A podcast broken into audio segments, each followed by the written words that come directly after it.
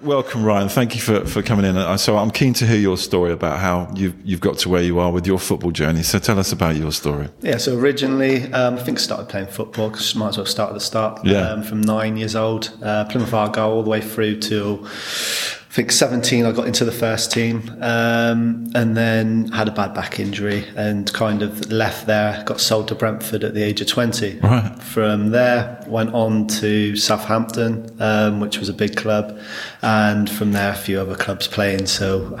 I think Bradford, Leyton Orient, Yeah. Colchester, Crawley around this area, Yeah. uh, Yeovil and Torquay. Okay. Um, so yeah, fair few football clubs in my playing um, Yeah. days, and then from them retired. And the love of the game really, and kind of my knowledge, background in how I developed, just took a real keen interest really from playing in, in the coaching side and managerial side, tactical side, um, and it was something I really wanted to get into. Yeah. So straight away jumped on my um, badges, B and A license, started coaching within Plymouth's academy. Okay. Um, started from the bottom, so to learn the whole thing. So tens, thirteens, sixteens, um, and then kind of figured, well, what's next? Um, so from there. I took up the job at South Devon College and Torquay United 18s Okay. um, just to get a wide range really of coaching, coaching foundation phase, um, youth phase, and kind of you know developing my skills throughout all. Yeah. Um, and yeah, you know, I guess realizing through all of that. What part of coaching I like, what part I think is really valuable, Yeah. um, and what parts can get lost in, in child development, player development, and through what age groups.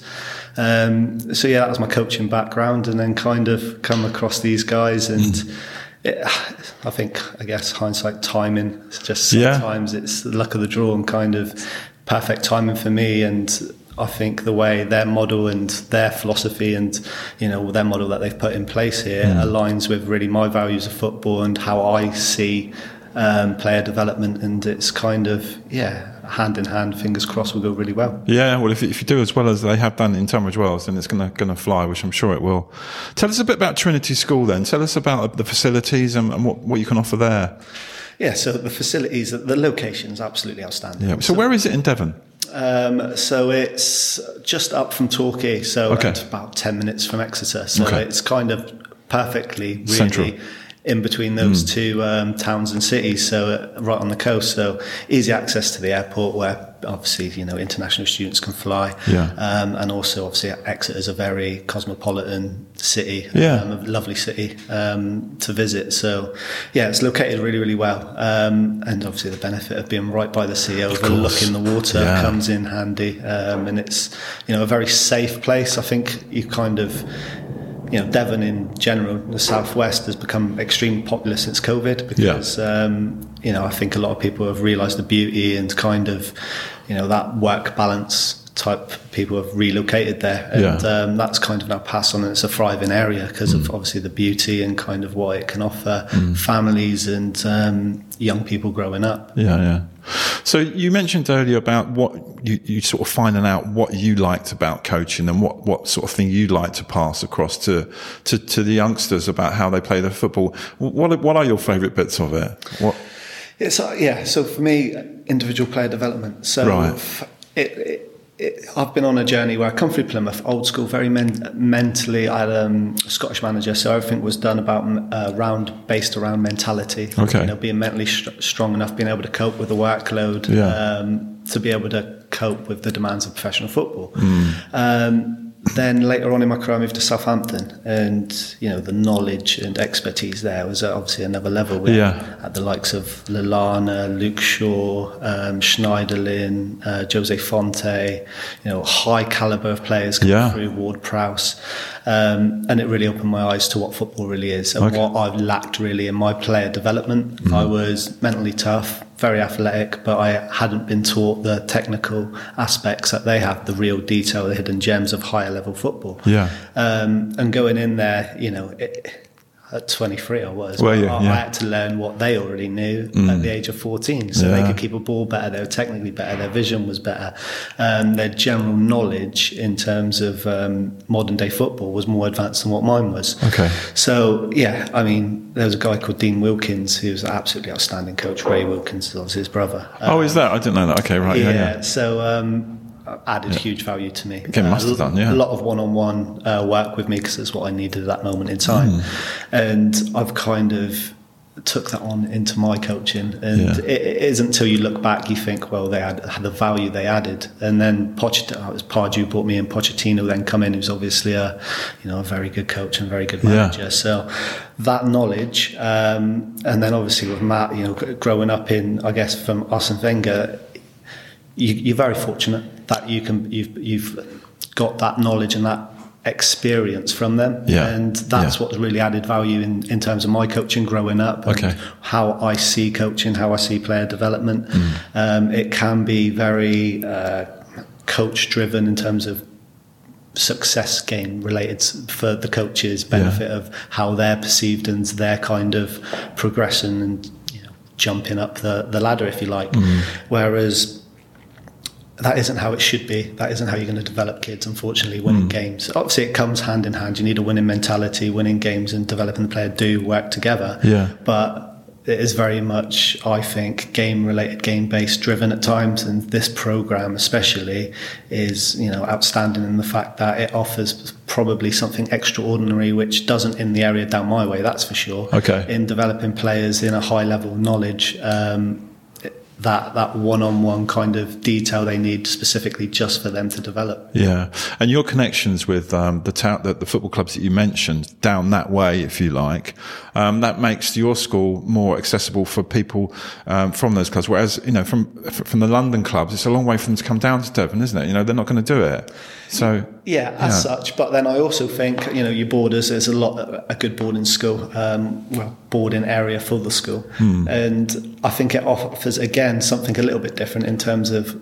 Look, there's a lot of competition in, Yeah. in London. There's a lot of clubs Yeah. to go with that, but there is a lot of um, competition, and that can get lost down to Plymouth and Exeter, for example.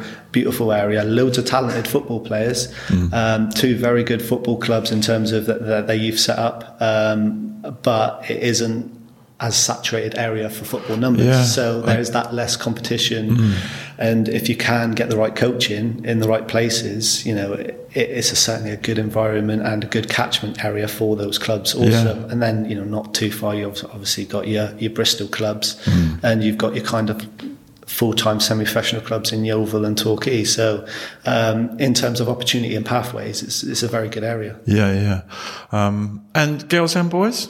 Yeah. Yeah, I must admit, girls, ladies football is so popular, isn't it now? especially. Yeah. I, I mean, it's, it's absolutely grown. And again, in the area, it's perfect for girls football. I think it's a, a really good. Come, we talked about the environment at Yeah. um, Trinity. It's a perfect environment for, for girls and boys, but more so, I think girls because the gap for academies obviously boys can go from 16 they go into academy football girls don't so it's that 16s to 18s gap Yeah, and yeah. that's where i feel as if trinity can bridge that gap for the area Mm. in terms of the talented girls to get the extra coaching to get that um, expertise of higher level coaching um, which they wouldn't necessarily get and i think that, that age group in girls football gets lost a little bit Yeah.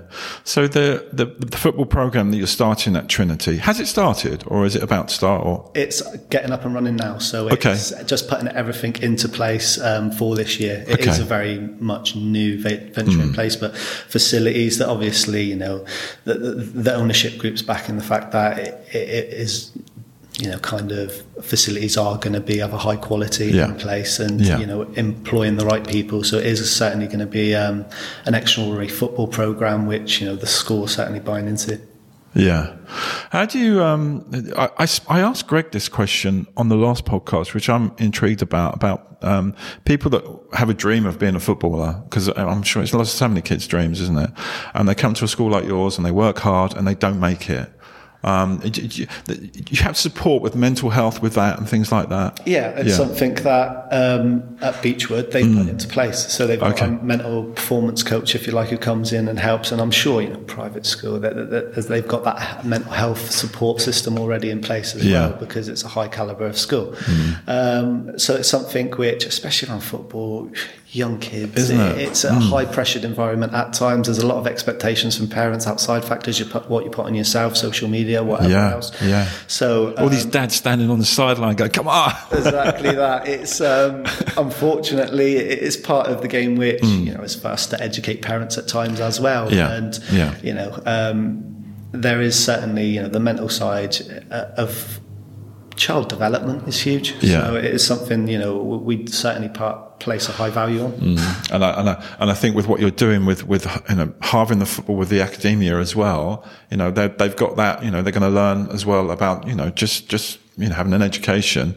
whereas some maybe back a long time ago, it was just football, football, football without an education. That's exactly Is it. I think that, again, that's where this works perfectly mm. because you're getting a high level of education mm. alongside the football. Mm. Um, well, the football alongside the education, more, more yeah. importantly. And look, kids aren't they're not going to not a lot of them are going to be professional footballers i think everybody no. knows that but it's yeah. what how we do to get them to reach their ceiling height so what it, does that look like for each different child is completely different yeah and can we maximize their potential and that's what we're here for um, mm. to make sure that you know no week you know no month has gone by wasted and it's yeah. kind of that is what i think that this program offers yeah compared to other programs in the fact that they do have that individuality and it is very much you know treated extremely important week in week out yeah. alongside their education. Um, so yeah they, they, certainly work hand in hand that's for sure. Do you still play football? And you're out of school? When you get time? No. Not really? Uh, I, I, retired I was playing part-time for Truro for a little bit well, not, yeah. not, long ago yeah. I kind of hit the point where I was like I'm done. It was around the COVID time. Hit, okay. COVID hit me, and I was yeah. like, "Well, right. stop embarrassing yourself." Yeah, yeah like oh, I'm done now. You're meant to be this expert. um, well, so so if anyone wants to um, get in touch and start with the program or coming down to you, they can just get in touch via your website, via the Trinity um, details on the website? Yeah, exactly mm. that. Everything will be coming out in terms of our brochure and okay. um, all the detail very soon. But right. more so, just get in contact with the school. Yeah. Um, because I'm sure you know, especially that, that we've got the board inside of it, which is there's been a lot of interest in that. So we know we're going to have a high level of um, football program. It's now reaching out to the local community and um, making them aware of you know what's going to be on offer and kind yeah. of um, the level of what's on offer for, to them, and um, yeah, progress from there. Nice. It sounds really cool cool. I'm, I'm, looking forward to seeing and hearing more about it as it as it as it develops, and hopefully chat to you again another time. I want to talk to Matt now as well, so we're going to get Matt in because I want to learn more about how you work together um, as a team. As you know, you've both got great football skills. So thanks very much. Um, thanks, Ryan, and um, we'll, we'll see you in, for another podcast soon. But let's get Matt in.